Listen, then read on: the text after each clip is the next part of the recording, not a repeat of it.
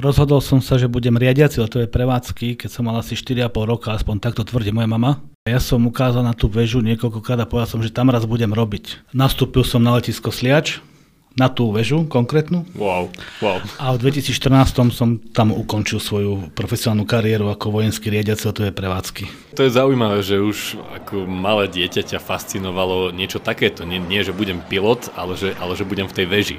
Áno, ja som sám bol z toho prekvapený a celé moje okolie, ale tako to je.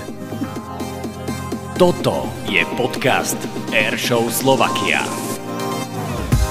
Neuveriteľná letecká akrobácia, hluk motorov stíhačiek a nezabudnuteľné zážitky.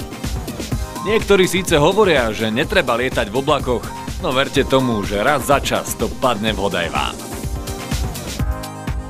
Moje meno je Peťo Magurský a vítam vás pri počúvaní podcastu Airshow Slovakia. Zorganizovať letecké dni tak, aby to celé bolo nielen zaujímavé, pestré, no tiež pre každého bezpečné, nie je vôbec ľahkou úlohou. V tejto v poradí štvrtej epizóde podcastu Airshow Slovakia sa pozrieme na letecké dni z pohľadu riadiaceho letovej prevádzky. Našim hosťom je dnes Miroslav Burčík. Ahoj. Ahoj. No a tradične Hubert Štoksa, ahoj. Ahoj, pekný deň. Najskôr, aby sme tak nejako spoznali, koho tu máme, a samozrejme hlavne potrebujú ťa spoznať tí poslucháči, tak poďme odpísať tú tvoju cestu, kedy sa tak nejako naklonila k oblakom, k lietadlám, kedy si k tomu pričuchol. Tak kedy som k tomu presne pričuchol, si nepamätám, ale rozhodol som sa, že budem riadiaci letové prevádzky, keď som mal asi štyri a pol roka, aspoň takto tvrdí moja mama. Ktorá... Počkaj, sme... štyri a pol roka vedel si, že existuje funkcia riadiaci letovej prevádzky? Nevedel som, že existuje, ale, ale už si riadil. Cestovali sme popri letisku Sliačku, starej mame, cez víkendy a ja som ukázal na tú väžu niekoľkokrát a povedal som, že tam raz budem robiť. Ja som nevedel, že čo tam budem robiť. Ja som aj netušil vtedy, že to bolo ruské letisko, že tam, bol, že tam boli vojska iné. Ja som to vtedy vôbec netušil. Všetci sa mi tomu smiali. Samozrejme, v osemdesiatom deviatom roku som nastúpil na vojenský Gimpel v Banskej Bystrici, keď som mal štrnásť rokov a odtiaľ som pokračoval potom do Košic na vojenskú leteckú akadémiu, vtedy sa to volala inak tá škola, kde som, tu som v desať osem skončil, som štátnil v desať osem a nastúpil som na letisko Sliač, na tú väžu konkrétnu. Wow, wow. A v dvetisícštrnástom som tam ukončil svoju profesionálnu kariéru ako vojenský riadiaci letové prevádzky. Ale to je, to je zaujímavé, že už ako malé dieťa ťa fascinovalo niečo takéto. Nie, nie že budem pilot, ale že, ale že budem v tej väži.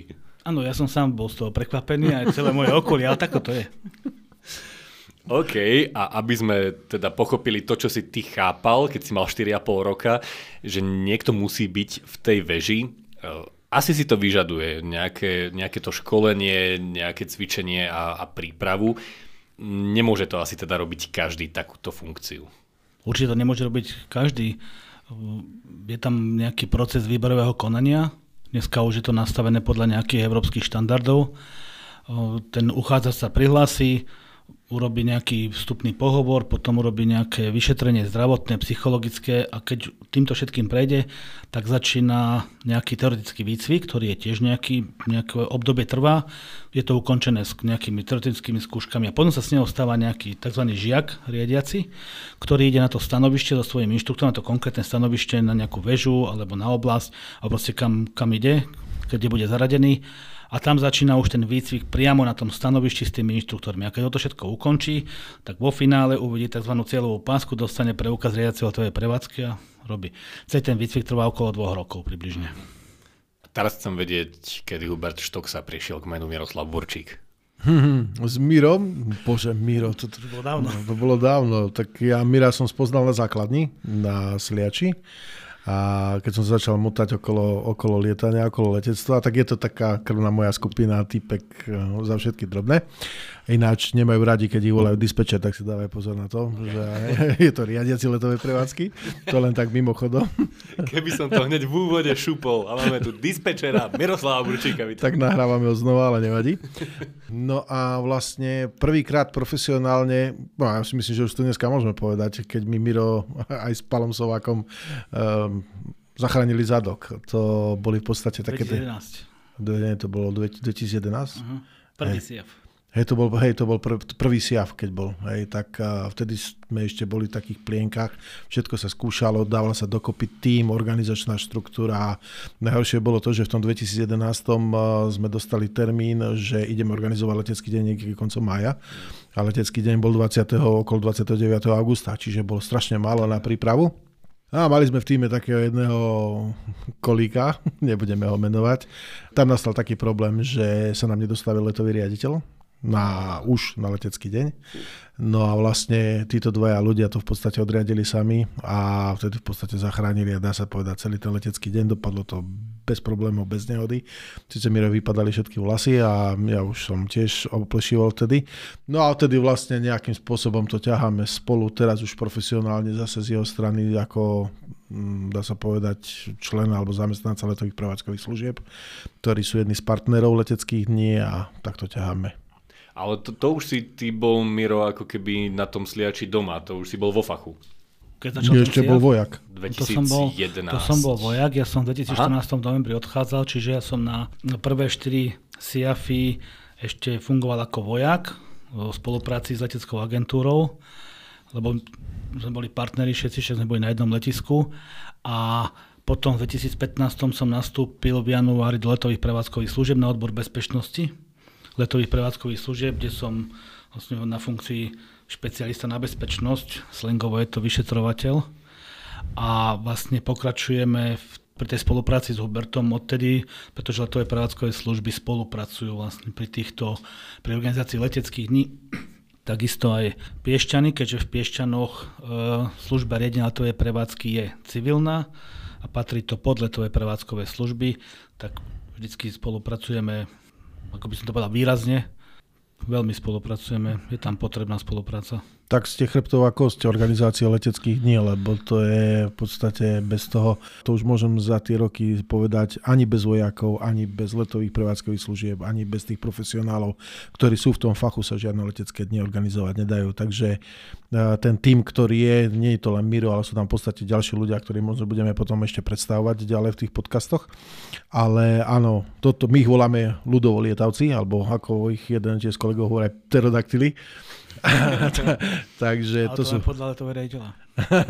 To sú v podstate ľudia, ktorí áno, tvoria program, ktorí to časujú, ktorí robia všetky bezpečnostné opatrenia, lebo keď sa vrátime teda k obsahu dnešného podcastu, tak je to hlavne o bezpečnosti. A ja si pamätám, že od začiatku, ako sme začali, tak áno, moja prvá skúsenosť s prvým leteckým dňom a prvým vystúpením na tom leteckom dni, to bol prvý jún dvetisícštyri, päť, päť, dvetisícpäť, uh, predvádzačka Delfína, uh, Teo Držík. Hej. Si to pamätám. Dobre si to pamätáš. Myslím si, že vtedy sme strpli uh, všetci, ako tam sa proste udialo niečo, čo spravilo obrovskú chybu a skončilo to skoro katastrofou. A chvála Bohu sa nič nestalo, ale vtedy, vtedy človek takú uzemní všetko, lebo vtedy akože prvý letecký deň a taká eufória jedno s druhým, a zrazu som si povedal, ups, a tu môže byť niečo, čo môže v budúcnosti uh, zamávať aj s organizáciou, aj s ľuďmi, predsa to zanechá nejakú tú stopu. No, s celými leteckými dňami. Áno, a odtedy mám teda obrovský rešpekt a myslím si, že aj príchodom niektorých ľudí do organizačného výboru z tých radov profesionálov sa kopec vecí zmenilo, zlepšilo. A však o tom môže Miro porozprávať, čo všetko musí aj ten riadiaci, ale aj projektová dokumentácia, to, to proste musí byť na sto percent, bez takého sto percent prístupu to nejde. A to je tá hlavná téma, ktorú chcem otvoriť v rámci tohto podcastu. To je bezpečnosť leteckých dní. Čo všetko sa teda musí urobiť, aby bol dosiahnutý ten najvyšší stupeň bezpečnosti? Poďme na to. No, ono je toho veľmi veľa. Začnem tým, že vlastne v príprave leteckých dní musíme stanoviť tzv. Informáciu pre pilotov, organizačný poriadok alebo organizačný plán, to jednak sa to volá, kde sa stanovujú jednak tzv. Čiary vystúpenia, to je prvý taký bod pre bezpečnosť. Treba si predstaviť takú pomyselnú čiaru pozdĺž línie divákov, Máme hlavnú čiaru, ktorá je, sú tam aj nejaké vzdialenosti, tá je dvestotridsať metrov najmenej od divákov. Potom je vedľajšia čiara vystúpenia, tá je sto metrov od divákov a pomocná, to je tretia čiara, tá je štyristopäťdesiat metrov od divákov. Tá hlavná čiara vystúpenia je používaná pre lietadlá, ktoré letajú rýchlosťou tristo kilometrov a menej. Vedľajšia čiara je pre vrtuľníky, hlavne keby sme mali päťsto metrov od letiska, tak už možno nikto nevidí tú ukážku poriadne. Čiže tá je, tá je bližšie k divákom a potom pre tie fakt naozaj rýchle lietadlá, pre tie stíhacie najmä, je tá druhá, tá posledná čiara, to je tých štyristopäťdesiat metrov, keď lietajú pozdĺž divákov. Pokiaľ lietajú, pokiaľ by bol nejaký let vedený smerom k divákom, tak na tej vzdialenosti už musí byť ukončený ten, ten, ten let k tým divákom. To znamená, musí buď urobiť zatačku, alebo začať stúpať, ale nesmie prekročiť vzdialenosť štyristopäťdesiat metrov. Na toto si dávame veľký pozor. Strážia nám to tzv. F C C, to je Flying Control, Control Committee. Committee. To sú uh, väčšinou dvaja ľudia, ktorí sú na tých čiarach, na predĺženej osi tej čiary, niekde v poli sedia pod dážničkom s ďalekohľadom, presne na čiare a kontrolujú, už, už pri nácvikoch to kontrolujú a každé porušenie alebo každú odchýlku aj výškovú napríklad hlásia letovému riaditeľovi. To musia urobiť a ten rozhodne o ďalšom postupe. A toto je otázka zase na Huberta. Toto ľudia chápu, rešpektujú alebo mávajú s tým problém, že bože, nemôžem ísť bližšie a, a, a lepšie chcem vidieť? Mm, presne ako hovoríš, nechápu ano. To. A veľká kritika prichádza, prečo to lietadlo je tak ďaleko a prečo nevidíme.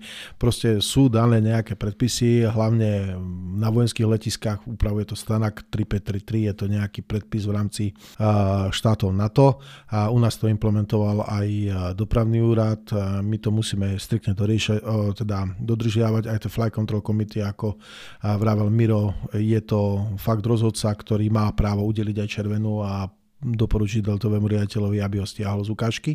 On potom rozhodne, že či áno alebo nie, ale ľudia to nechápu a teraz v podstate sme vysvetlili, prečo to tak je. Tie vzdialenosti musia byť kvôli ich bezpečnosti dodržané. Toto je ten najčastejší prúser, alebo s čím sa ešte tak nejako stretávate v tejto úrovni?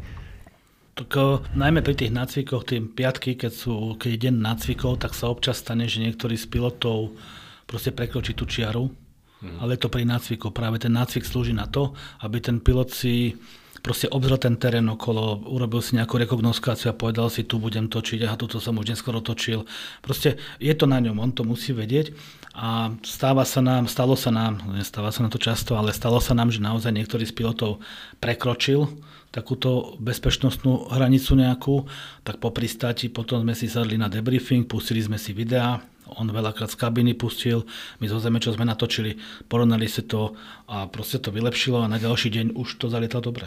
Už a, vedel, čo má robiť. A prichádza niekedy aj taký, ja neviem, či egoizmus, egocentrizmus tých pilotov, že nie, ja to chcem spraviť takto a nebudete mi do toho kafrať? Mm, to nie, pretože letový riaditeľ by to veľmi rýchlo stopol a mohlo by sa pokojne stať, že by aj nepustil ho na ukážku, lebo letový riaditeľ má koncové, koncovú rozhodovaciu právomoc nad letovou ukážkou, nad vykonaním. Mm. Čiže keď povie, že niečo proste nesedí a nebude lietať, tak proste ten pilot by nebol pustený na tú ukážku. A čo žiaden pilot, ktorý chce reprezentovať svoje letadlo, sám seba asi a svoju krajinu, samozrejme by neurobil. Ale mali sme raz takého, takého pilota, nebudem ho menovať. Ne, nebol to Slovák, ale pri nácviku proste mu to nevyšlo. Urobil dosť takú vážnejšiu chybu, ale všetko to samozrejme dobre dopadlo. Nehrozilo nejaké veľké nebezpečenstvo, ale keď sme mu to hovorili po pristáti, keď prišiel na tú debriefingovú miestnosť, tak on to najskôr zatlkal. On sa snažil zatlkať, no až potom sme chvíľku trvali, sme to video stiahli a potom sme to pustili, tak potom to z neho vyliezlo, že teda to pokašľal a priznal sa, ale ako všetko bolo v poriadku, len mm. on si myslel, že, ja neviem, či si myslel, že nemáme z toho záznam, ale my totiž tá letová skupina má ešte aj skupinu tzv. Objektívnej kontroly, to sú dvaja ďalší ľudia, ktorí celý čas Celý čas kamerujú, všetky ukážky musia. Aha. Je to z dôvodu aj prípadného vyšetrovania, keby niečomu došlo, ale ten dôkaz musíme mať, takisto točia briefingy, musíme byť schopní dokázať, ten a ten konkrétny pilot bol na briefingu. Nie, že sa len niekto za neho podpísal alebo niečo podobné, ale že bol na začiatku, bol na konci. Proste aj ten obsah briefingu musí byť zaznamenaný, to povinné. Hubert, ty si sa vývojom leteckých dní aj tak step by step učil, čo všetko má zahŕňať tá bezpečnosť a, a možno pri tých prvých ročníkoch si si povedal, že fú, OK, tak na toto som nemyslel? Tak ani sa nedá pri tom mysleť na všetko. Každý v tom organizačnom týme má nejakú svoju úlohu a ja väčšinou, ako mi hovoria, Huberty reprezentujú a odbornú robotu nehaj na nás, čo mňa vie vždycky potom maximálne vytočiť, lebo... Toto potvrdzujem. Lebo mňa to baví a chcem aspoň minimálne o tom vedieť. Sice o kopec veci ja neviem, ale alebo sa snažím a, tvrdiť, že neviem a viem, ale to už je jedno. Áno, je toho veľa. Ja som to nikdy neštudoval, takže ja som bol v podstate taký samouk a veľmi dobre ich počúvam a človek sa troška priučí a potom je zrazu, keď je taká debata v tých kruhoch, tak zrazu vnímam úplne ináč, čo rozprávali, ako keď som nevedel, o čom debatia, takže a áno, krok po kroku a učím sa stále a myslím, že sa učiť ďalej budem. Poďme do tej letovej veže. Kde si to chcel dosiahnuť, keď si bol malý a, a prišiel si tam? Lenže my ako taká laická verejnosť úplne nevidíme, čo všetko sa tam odohráva a, a môže to byť podľa mňa veľmi pestré. Tie letecké dni, má to možno nejaké iné čaro v, tom, v tej komunikácii s pilotmi? Alebo... Ani nie, skôr, skôr je to, skôr tá komunikácia sa veľakrát zrýchli, je rýchlejšia. Aha. A precíznejšia, presne naučené frázy, alebo presne stanovené frázy, pretože iba si uvedomiť, že tam môže prísť lietať Francúz, ja neviem, Austrálán, alebo kto Čech, to je jedno, kto Slovák. A tie frázy musia byť úplne rovnaké, ktoré používame, aby si Aha. rozumeli. Že sa máme vyhraniť, sa to vedie v angličtine, tá komunikácia s tými pilotmi a aj tá frazeológia je, jedna je štandardná a potom ešte k leteckým dňom sa pridávajú niektoré, niektoré výrazy, ktoré ale musia odznieť na tom briefingu a všetci ich musia poznať. Mhm. Že komunikácia naozaj sa tlačí, snaží, snažia sa to do tej čo najviac štandardizovať, aby si rozumeli všetci. Lebo neštandardná komunikácia spôsobuje problémy. Samozrejme pri nejakom zvláštnom prípade nejaký núdzový stav, keby nastal, keby bola porucha toho letadla, tak tam už tá štandardná komunikácia nie vždy je možná.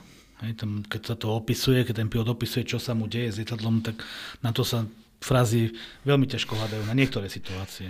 No ale presne tie situácie, keď ako vravíš, že tá neštandardná komunikácia spôsobuje problémy, tak to je to, čo ten poslucháč chce vedieť.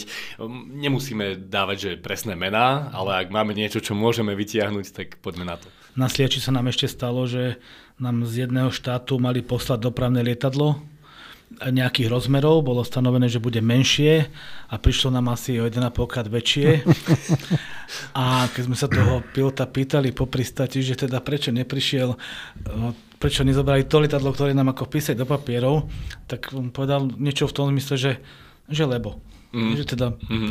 tak toto skončilo, proste, že dostali väčšie, lebo to prvé sa samozrejme malo nejakú závadu, ale to až taký problém pre riadiaceho nie je. To skôr pre tých na zemi potom, pre toho inžiniera, ktorý zrazu zistil, že pomedzi iné lietadlá musí vlastne previesť pri rolovaní lietadlo, ktoré malo o hodne väčšie rozpätie krídel. Ale zvládol to. Ja si spomínam na ten vrtuľník z Rakúska. To bolo tiež na Sliači, sa mi že dvetisícštrnásty rok to bol. To bolo tiež také, že z ničoho nič proste sa objavil v témačku Sliača vrtuľník rakúskych ozbrojených vzdušných síl a že halo, my sme prišli na letecký deň bez pipierka, bez pipierko, to je v podstate špeciálne povolenie, ktoré, aby sme vedeli, že teda kto k nám prichádza. Nikto o tom nevedel. Nikto on sa proste iba objavil. Hej, on proste, on dostal nejaký rozkaz, on zlietol, išiel po zemi, hej, nikde nehlásil, proste prišiel a ja som prišiel na letecký deň. No a vtedy ho ukladali, totižto problém je ten, že hlavný inžinier, ktorý má na starost statiku, tak tie lietadlá musí v nejakom poradí dostať na to letisko, aby podľa veľkosti ich vedel zaparkovať. A to je niekedy totálna alchymia, aby to proste všetko no, zladil. Musí byť majster sveta v Tetrise. Doslovne. A teraz, vidíš, môžeme Mira volať Tetris. Máme na... Keby ste videli Mirovú radosť. Uh, uh, teraz si mi normálne vyhodil myšlienku. Vrtuľník rakúsky. Áno, rakúsky, hej, to je vrtuľník. No a teraz vlastne uh, napríklad konkrétne bé päťdesiatdva na Sliači. Keď prvýkrát nám povedali, že príde bé päťdesiatdva, zmerali sme si ju, tak to bolo fakt, že sme nevedeli čo ako. A problém nastal ten, že sme vedeli, mohli dať iba na jednu časť rolovacej dráhy, ktorá sa volá Alfa. A vlastne... Uh, musela prísť prvou bé päťdesiatdva, až potom sme mohli vystávať stavby okolo nej. Hmm. Čiže to bola taká v podstate skladačka, že od stredy pristá, prichádzali lietadlá, my sme to poukladali, potom sme rýchlo postavali všetky stavby okolo toho, zábrany, vé í pé zóny a všetky tie cateringy a čo všetko k tomu je. No a potom vlastne prebehne ten letecký deň a potom to potom zase rozobrať tak, aby sa niekomu nič nestalo. Poradí. Hej, v opačnom poradí, ako dodnes si pamätám, ako bé päťdesiatdva nahodila motory a všetky pivné sety a so zabránami nám leteli. Dokonca sme zrušili, tornádo nám zrušili uh, Kofola cirkus. To bolo tiež zaujímavé. Áno, stan. Ten, hej, nahodili a stan bol haj. No ale uh, vlastne k tomu vrtuľníku. No a keďže sme ho nemali už kde dať, lebo všetko bolo postavené, to bol v piatok nejako podvečer, no, tak sme ho proste chceli umiestniť tak pred zabrany, aby ľudia videli. No a vlastne ako si tí vystavovatelia tam tie stánky pekne postavali, tak... Uh, proste zrazu len fuk a bolo po stánkoch. Takže aj takéto veci sa dejú. A k tej komunikácii, ono, keď je pilot na ukážke, moc nekomunikuje. Vtedy, vtedy sa robí ten rádiový kľud, hej, on v podstate začína komunikovať ako prvý. Jemu dávajú povolenie na vzlet a on ohlási ukončenie uh, ukážky a mu dávajú všetky informácie na pristátie. Lebo akoby ale... to, čo sa udeje počas toho letu, je už odkomunikované vopred. Áno, áno. To sú tie briefingy, čo zase Miro vraval na tak. začiatku, ktoré ako sa musia nahrať, sú tam presné postupy, vypodpisovať sa, objektívne nahrať ľudí, robí sa to v angličtine, celý briefing sa nahráva kvôli dokazovaniu nejakým veciam, rieši sa tam počasie, riešia sa tam príletové proste mapy, všetko, ako má byť vzdialenosti. Hmm. Čiže oni dostanú všetci tieto informácie a potom ich majú pri sebe celý čas a vlastne podľa toho sa lieta. A toto je tvorba tých materiálov, je vlastne práca týchto ľudí a nesmú sa tam pomýliť. Nie, že nesmú, nemôžu.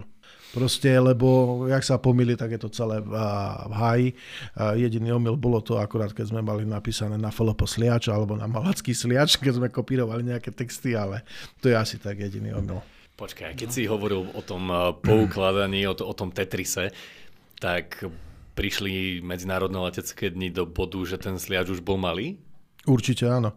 Určite áno. To je proste, uh, tie plochy sú dané a jednoducho viac tam nezmesíte. Uvidíme, ako to bude vyzerať po rekonštrukcii, lebo tak bude tam rozsiahla tá rekonštrukcia, tak uvidíme, ako to tam bude. Ale napríklad v Malackách uh, na tento rok riešime problém a to tiež je bé päťdesiatdva a um, to už troška prezrádzam, že teda uh, bude, ale bude, ale nebude na statické ukážke, ale bude uh, iba na dynamickej. Proste nevieme ju preštrikovať okolo stavieb, okolo okay. letiska. Je to veľké lietadlo, veľkým rozpetím a proste polomer zatáčanie a veľkosť krídel. Tam sú radary, tam sú rôzne proste zariadenia, do ktoré by zavadili. Takže, ale tak vidieť ju aj na dynamické ukážke, si myslím niekedy lepšie. Vám doplním čo do počtu tých lietadiel. Tak rok dvetisícjedenásť bol pre nás taký špecifický na Sliači, pretože my sme šestnásteho júna v ten rok iba otvorili letisko pre civilnú dopravu, kde už to riadili vojenskí riadiaci s civilnými preukazmi a v dobe konania leteckých dní bol na veži iba traja ľudia, čo mali, na to, mali povolenie, čo mali preukaz. Ostatní boli ešte dokončovali výcvik. Mhm. A zostali sme tam, čiže jedného sme potrebovali šetriť do hotovosti, aby, aby zostal v dvadsaťštvorke v noci a my sme s tým Paľom, s tým druhým chalanom sme riadili celý letecký deň, ale na, na deň príletov my sme nevedeli, že čo nastane, fakt sme si to nevedeli predstaviť v tej chvíli, ale potom, keď sme robili štatistiky, tak my sme tam mali stosedemnásť pohybov za tri hodiny. To bolo pristátia a vzlety od malých lietadiel, od vrtuľových, od vrtuľníkov až po veľké nákladáky, odlety, prilety.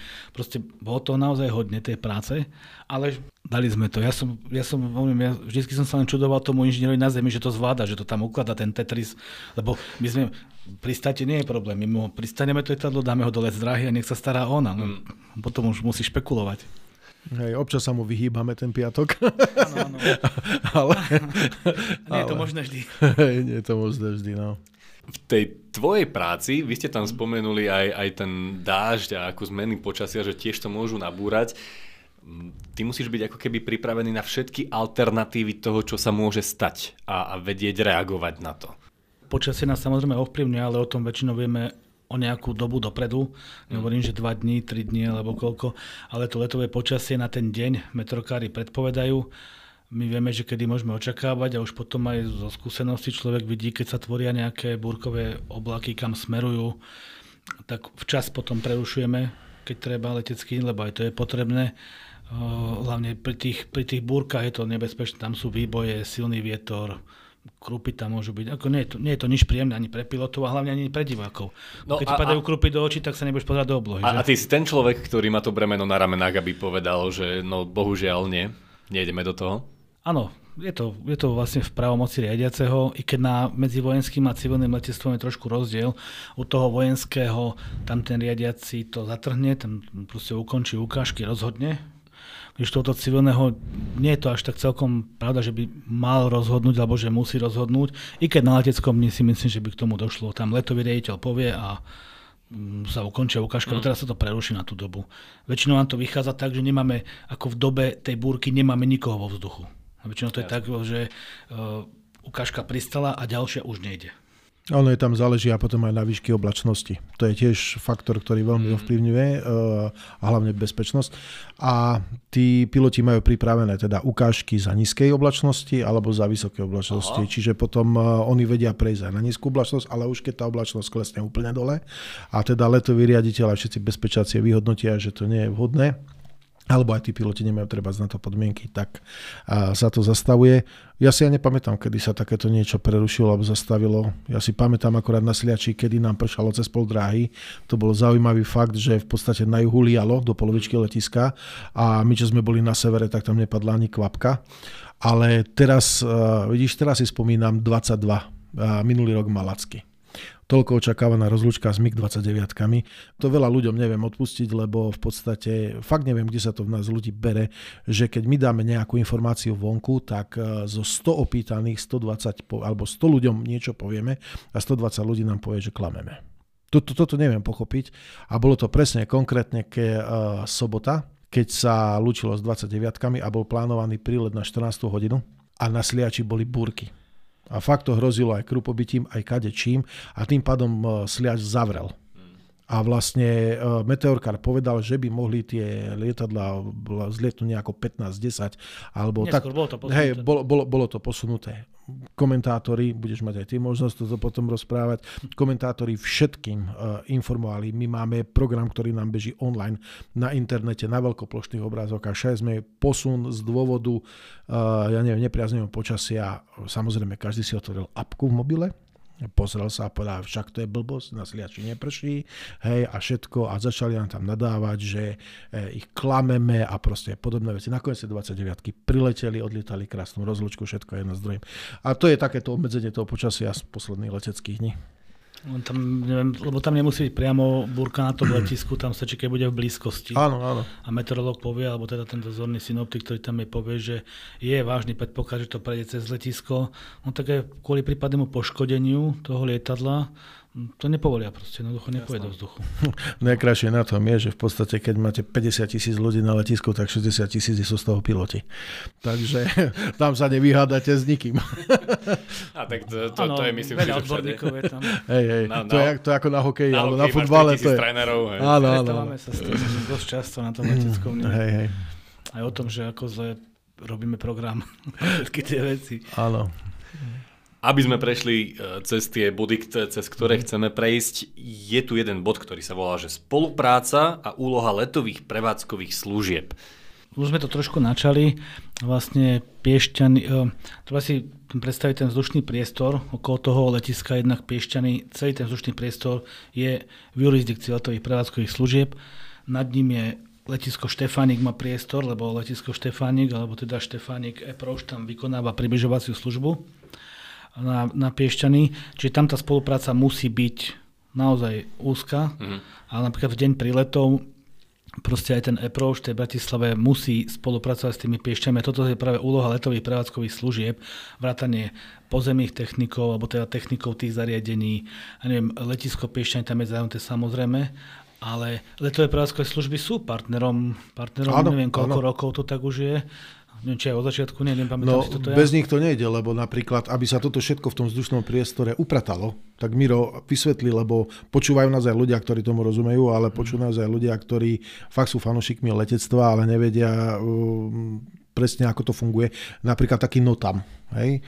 Čo všetko znamená v tom NOTAMe a čo ten NOTAM hovorí, aby sa to tam nejako triaslo? NOTAM k leteckým dňom. Áno, áno. Takže tým, že vlastne potrebujeme ten vzdušný priestor nejakým spôsobom odregulovať a tak povedať uzavrieť pre inú prevádzku, len aby tam zostala prevádzka na leteckých dňoch, tak sa vydáva NOTAM, to je taká informácia, to je Notice to Airmen, to je informácia, ktorú publikuje e, vlastne Letové prevádzkové služby, majú na to kanceláriu NOTOV alebo NOV po novom. To je NOTAMová kancelária, ktorá to publikuje do celého sveta. Pilot to, každý pilot je povinný sa oboznámiť s týmito informáciami. A ten NOTAM vlastne obsahuje informácie, že teraz bude tam letecký deň, vzdušný priestor bude uzavretý od nejakej výšky do nejakej výšky v nejakom období. A povolené sú len lety, ktoré získajú povolenie od od organizátora leteckých dní. To je to pé pé er. To je to pé pé er. To si vlastne ten pilot na základe to vlastne on si požiada o to, že ide na letecký deň, my mu povieme, áno, ty si schválený do programu, poď a dohodneme si podmienky, kedy priletí, s kým priletí, aké palivo, všetky tie veci tam sú, tam je, tam je kvantum údajov v tom. A to riadenie samotné potom, napríklad zoberme taký let, vyletiel taký najlepší príklad, by bol niekde z Rakúska, dajme tomu, alebo z Francúzska priletí nejaké lietadlo Airbus tristoosemdesiat, napríklad keď leteli z Francúzska, tak oni si podajú letový plán. Teraz oni nastúpajú do nejakej veľkej výšky, tam ho prebere oblastné stredisko, to má to, ten, ten horný sektor, tu, tu, tie veľké výšky, kde tie čiary po oblohe kreslia, tak to robia oblastné strediska. Chemtrails. Chemtrails, presne. Áno. Stielajte, kým nezmažú. Takže oni, to, oni vlastne ho preberú a oni, on je riadený cez jednotlivé tie oblastné strediska, väčšinou to sú na úrovni štátov, až po Slovensko. Na Slovensko prebere oblasť Bratislava, oblastné stredisko, ktoré s tým letadlom začne samozrejme niekde klesať, lebo že letadlo musí vyklesať, a potom ho prebere nejaké približovacie stanovište už bližšie k letisku, keď je v tomto prípade ten Airbus tristoosemdesiat, tam ho preberal Sliač approach, a ten ho potom, keď zase vyklesá ešte viacej k tomu letisku, ktoré je vlastne už veľmi, veľmi blízko letiska, tam ho odovzdáva na tú väžu, na spojenie s väžou, a väža si ho potom odriadi a zase celý ten kolobeh naspäť, keď sa ide mm-hmm. potom domov. Že ten, tak asi takoto, či, takoto či, čiže funguje. V Bratislave, či už sú to Piešťany, či to bude Sliač, či to bolo Sliač, či to budú Malacky, tak v Bratislave bliká ten maják, že OK, sú tu letecké dni a, a, a máme čo robiť. Áno, áno, áno, je tam, samozrejme tá informácia, tam je vždy aj príprava tých riadiacich vlastne do tej smeny, keď idú pracovné ráno, tak vedúci zmeny si toto musí uvedomovať, že teda bude letecký deň, dneska je deň príletov, bude viacej prevádzky do Piešťan. Mm. V pondelok sa deň odletov, bude viac prevádzky z Piešťan. Hozda nemôže ísť do vzduchu, tam musia dodržiavať tie pravidlá, lebo to by bolo veľmi zle. Tam iba dronisti môžu, oni chodia takto bez ohlásenia do vzduchu, ktorý nás dobre... Inak to je dobrá téma. To, to, to, to mi už predtým napadlo, že drony a medzinárodné letecké dni, tam už sa, už sa niečo stalo také, že nabúrali ten vzdušný priestor a ani o tom nevedeli? Je viacero faktorov, ktoré ohrozuje napríklad tu samotný, samotné tie letecké Aha. ukážky. Jedna z nich sú aj drony. Nám sa to nestalo. Bol raz je nejaký pokus, ale to sme zistili, že niekto si rozkladá niečo a ešte v zárodku sa to nejakým spôsobom zlikvidovalo. Ale už nepochopím jedno, keď vie, že, nie, že sú letecké dni a v blízkosti letiska si niekto začne rádiom púšťať modely, tak to už je fakt dochrumkáva. Toto na Sliači sa nám zoza... sa, hej. stávalo. Hej, toto a rovno v predpolí, keď vlastne... Kilometr na dva, na, kilometr dva pred právom dráhy. No. Áno, na pristáte tam je taká lučka a v podstate tam si išli púšťať lietadielka.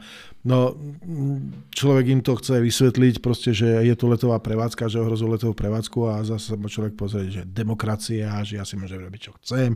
Čiže ja je hokejový som... zápas a on si ide zakorčulovať, lebo však má právo na verejné korčulovanie. No, si kúpil listok.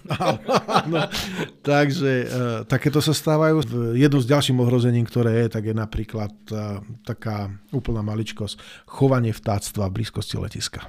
Tak toto vypúšťanie už... poštových holubov, nie? Tam ten... Presne. V Piešťanoch tam, či v Piešťanoch, v Malackách. V Malackách tam pán vypúšťal holuby asi kilometr od letiska. Poštové holuby, má tam majstrov sveta, neviem aké vzácne holuby, ale on si neuvedomuje, že čo to znamená proste vypustiť tie holuby. Za prvé tie holuby, keď im poletí stíhačka popri nich, tak ako neviem, či to nevystresujú. Doletia ale do Austrálie. Keď to nasaje, tak sa môže stať fakt taký prúser, no, hej, ale potom ja neviem, ako by to vysvetľoval, akože čo sa deje.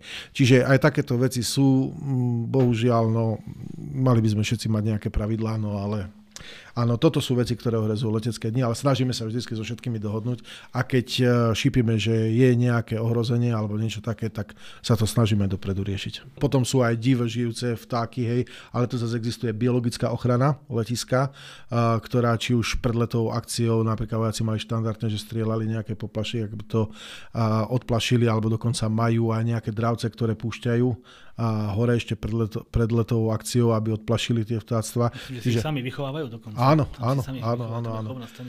Takže uh, toto sú všetko vlastne uh, ľudia, postupy, alebo proste tým ľudí, ktorí sa snažia, aby tá letová prevádzka uh, bola bezpečná, a to je prvoradé, lebo však treba si uvedomiť jednu vec, že na tom letisku je kvantum ľudí. Mm. Hej, a keby sa niečo stalo, tak uh, to by malo veľké následky. A ďalšia vec potom je tu aj ďalší, a to je výkon kontroly, a to je teda Dopravný úrad Slovenskej republiky, ktorý teda tam uh, sedí aj na veži, je dole aj pri tom, ako sa lietadlá parkujú, ako sa ťahajú, ako sa dodržiavajú rozostupy, rozmery, či sa dodržuje teda to prekročenie tej display liney, alebo rýchlosti, alebo proste podobné veci. Takže toto je, potom sa z toho robí zase zápis kontrolný, že či všetko dobre dopadlo. Takže a, toto je ten, proste všetko treba urobiť, aby to fungovalo oka. Páni, hovoríme teda o dvoch veľkých podujatiach, Piešťany a Malacky, preto ma zaujíma ešte jedna vec. Miro, pre teba je v niečom rozdiel v, te, v tej príprave na podujatie Piešťan a, a Malacky? Rozdiel medzi Malackami a Piešťanmi je ten, že v Piešťanoch používame predsunutú mobilnú väžu, lebo práve preto, že Piešťanská väža ako stanovište riadenia je dosť ďaleko od dráhy. Za normálnych okolností je tam nejaký obmedzený výhľad, že vidia z toho na, na to letisko, ale keď tam postavíme tie stany a tí ľudia, keď sa nahrnú, tak on z toho veľa nevidí. A práve preto tam vlastne v Piešťanoch je predsunutá väža na takej, ako sa to povie, nie, to nie je, že trojnožka. To je, proste... mobilná, to je mobilná, to je slovenský výrobok a je to mobilná väža, ktorá sa používa v rôznych mobilná misiach. Väža. Mobilná väža riadenia, no. Čiže taký papamobil. Hej, a, no, hej. Podobné, a, a tam sedí letový riaditeľ, ktorý s vlastne... S pánom Burčíkom. Áno, so mnou. A vlastne my tam do, o, zabezpečujeme vlastne predložené oči mm. pre tých väžiarov, pre tú väžu, na to letisko, na tú plochu a... na väži v Piešťanoch, lebo tam by sme sa nezmestili ani všetci, to je malá väža priestorovo, tak tam máme jedného človeka, ktorý zase je spojený s nami, mm. s tou mobilnou väžou. A ke, keď hovoríš, že rozdiel Malacky Piešťany, tak ten rozdiel je aj, že Piešťany budú mať aj tú nočnú show. Je pre teba tá noc trošku inou prácou? No, minulý rok to bolo pre nás to bola asi premiér, novinka, novinka. Museli sme sa s tým vysporiadať, lebo o, pri tej nočnej show každé jedno svetlo, ktoré blikne niekde z boku, tak ovplyvňuje vlastne aj nás na zemi, ktorý to máme kontrolovať. Takže je to, je to nové, dá sa to zvládnuť samozrejme, ale bolo to nové, bolo to niečo iné. Mm-hmm. Hej, nejaká akrobačka alebo nejaká ukážka po tme nad letiskom, to som zažil asi prvýkrát takto. Hej, to je to niečo nové, čo prináša ten trend. Už sme sa na začiatku bavili o tom, že prečo Piešťany a prečo tá nočná show, lebo používa sa tam pyrotechnika. A práve teraz momentálne sme v období, keď sa dával projektová dokumentácia na dopravný úrad. A teda ja som aj jeden z tých, ktorí kreslia tie mapy. A tie sme vykresovali v podstate zóny pre tie pyrotechnické zariadenia, kde sa to odpaluje vzdialenosti, lebo to ide pre Banský úrad a jedno s druhým. Tak tiež je to pre mňa troška španielská dedina. Oni mi povedali, že ako to mám nakresliť, a ja to nakreslím. Ale tiež tam tá bezpečnosť sa zase uh, posúva úplne niekde inde. Fakt to bolo pre nás úplne niečo nové. Uh, my sme robili prvú dronovú show na Slovensku. My sme urobili prvú nočnú show. Hej? My sme robili prvé letecké dni, ktoré neorganizovala armáda, ale sme ju organizovali my. Takže uh, pre nás to bola obrovská výzva. Ja si pamätám na tie tváre. Keď som prišiel a hovorím, Piešťano, budeme robiť nočnú show. Všetci sa na mňa pozreli a že... zaťukali na čelo a že čo ako. Uh, je pravda, že nie je to celkom vymyslené z mojej hlavy. Boli sme to na špionáži v Poľsku. To ty, si spomínal, hej, presne, že tam bola ty, tá hej, tí to vedia, akože sanka dole. Ja keď som to videl, tak hovorím, že toto je akože super. Bardzo fantastičné. Hej, áno, áno. vlastne nám to pokazilo troška to počasie, že teda bolo také, aké bolo. Teraz je termín Piešťan posunutý troška o dva týždne neskôr, takže verím, že už to bude OK, ale čo je veľmi zaujímavé, tak teraz keď začíname to sledovať na tých sociálnych sieťach, tak všetci hovoria, že to bolo úžasné, že to bolo brutálne a že sa tešia, čo je veľmi dobré, lebo uh, vidieť, ako tie lietadlá majú proste tie tečúce ohne na sebe a jedno s druhým, tak uh, je to, je to dobré. A teraz, ak by teda prišiel ten Sparks z Británie, že sa modlíme, aby z Abu Dhabi, či kde sú, neviem kde, v tých dolných končinách majú lietadla a musí ich loď prepraviť do Anglicka, tak ja už tlačím všetky lode odtiaľ, len aby im to prešlo, aby to všetko... kapitánske skúšky, pôjde, pôjde, pôjde, aby to všetci stíhali, lebo to vidieť, tak to bolo akože nádherné finále tej nočnej show, lebo tí to majú úžasne zvládnuté a pozývajú ich teda fakt na veľké podujatia. Teraz boli sami, vidíš, v Dubaji. Takže uh, bude sa na čo pozerať a pre mňa je ten, tá, aj taká atmosféra na tom letisku, že zrazu sa zhaslo. Keď išla dronová show, zoberte, že máte na letisku niekoľko tisíc ľudí, hej, a teraz zrazu idem povedať, že dronová show a teraz to stichne a pustí sa hudba a teraz tých sto dronov sa zdvihne, zvyšť vy to počujete. Lebo tam je hrobové ticho na tom letisku a teraz to krásne vidia a teraz také tie povzdychy a že wow a teraz spravili sme velikánsky štátny znak, hej, Slovensko a proste všetko, ľudia spontánne tlieskali. Bolo to perfektné. To je, to je akože, toto pre nás bolo akože utešujúce, no a samozrejme moje obľúbené laserové efekty a všetko okolo toho, čím sa, čomu sa tiež venujem, takže teda v spolupráci aj s Quantum opäť pripravujeme laserovú show a dokonca by sme tam nasadili také novinky, ktoré tu ešte neboli. Akorát sa vyberá hudba, takže fakt to bude multimediálne, ohňové, laserové a dronové a nočné airshow, takže máme sa na čo tešiť. A tam tá bezpečnosť, hasiči, to je jedna z tých zložiek, ktorá je, lebo musíte mať hasičov v letisku, ale musíte mať hasičov aj mimo letiska. Robí sa jednotná mapa záchrany štyritisíc metrov krát sa mi vidí, že dvesto metrov, dvestometrové štvorce sú to proste rozdelené A, B, C, D. Hej, to je posadené vlastne na tej ortofotomape. Tam vám krízový manažér povie, kde budú všade stať tieto záchranné zložky, že v prípade, ak sa niečo stane a lietadlo padne mimo letiska, vy nemôžete čakať, kým sa on vyštrikuje z letiska a ide zachraňovať niečo. Takže musíte mať za dráhou predsunuté tieto záchranné zložky. Zase v spolupráci s Červeným krížom máte všetkých vnútri. Je tam detský festival, viete, Uh, uštipne niekoho včela, dieťa sa zraní, všetko. Na toto všetko treba mysleť a presne v tíme je krízový manažer, ktorý potom celý tento krízový uh, ako by som to nazval, kolos, hej, riadi na zemi, vyhlasuje všetky tie veci, takže... Z tých tvojich slov mám pocit, že ty by si najradšej organizoval nočné letecké dni. Uh, tak je to z, z niečo nové, proste. By nebol Miro, aby to sa niečo neukazovalo na pozadí. Áno, je to niečo pekné, však ľudia, ktorí tam boli, tak povedali, že prídu pozrieť, tak myslím si, že robíme robotu, ktorá ľudí baví. No. Mm, ešte taká malá zvláštnosť na nočných, Uh, ako sme rozprávali všetko o tých čiarach vystúpenia, tak uh, tí, čo pôjdu do Piešťan teraz, tak vlastne tá hlavná čiara vystúpenia je železnica, ktorá ide za letiskom. Uh, vedľajšia bude dráha, to je tá bližšia, kde budú tie vrtuľníky a pomaly lietať. A tá pomocná bude niekde až za traťou. My sme riešili práve tento rok takú vec, že ako to na tú nočnú show nasvietiť, aby svietila, lebo tá, lebo tá čiara musí byť osvetlená v noci.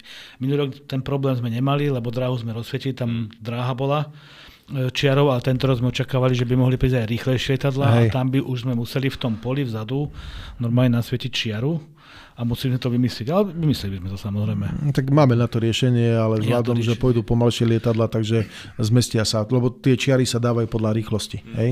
Tak uh, vlastne zmestia sa v tých uh, v tých vzdialenostiach. Ale napríklad, keď o tej železnici hovorí, to je akože mať s, vlastne s, s dráhou aj železnicu, ktorá má vedenie. A teraz robíte výsadok parašutistov. Hej? A zase bezpečnosť. Že zafúka vietor, ako sfúkne na to vysoké napätie, tak so železnicami musíme dohodnúť Proste, aby tam prišla nejaká technická čata.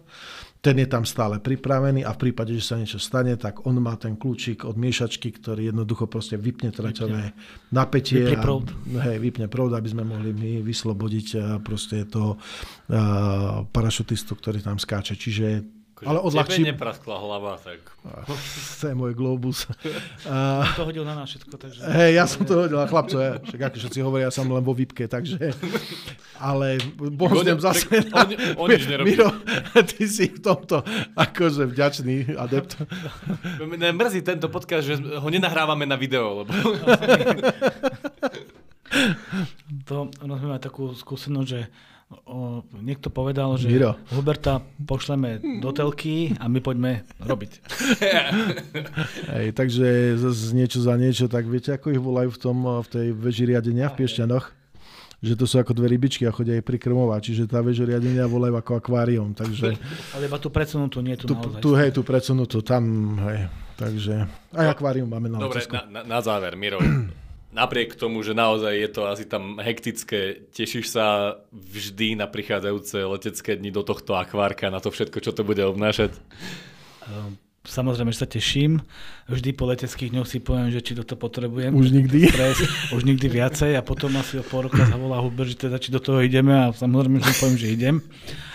Samozrejme, letecký deň ako každý, čím sa to blíži k tomu dňu D, tomu dňu už tých ukážok, tak tam už rastie kus aj únava, ľudia musia byť, ľudia musia byť odolní, výrazne odolní voči stresu a čo sa tam vyžaduje aspoň v letovej skupine, teda určite myslím, že to aj v iných tých organizačných jednotkách alebo zložkách, a tam je vysoká disciplína, vysoká miera disciplíny tam musí byť. A proste tam napriek tomu, že máme nejaký vek, ale keď letový riaditeľ povie, že sedem dvadsať ráno alebo šesť dvadsať sa ide späť hotela, tak nie je šesť dvadsaťjeden, šesť štrnásť, tam všetci stoja. To si krásne povedal, Miro. Že to si krásne povedal, tá disciplína, bez toho to nejde. Pra, práve si od Huberta dostal pochvalu inak. V poriadku. To sa, to sa vystrihne. Toto vystrihneme. Dobre. Páni, dobre, ďakujem veľmi pekne. Ja Bolo ďakujem. To príjemné a teším sa do Piešťan. Podobne. Podobne. Mám aj povedať niečo ešte? Povedz na čo.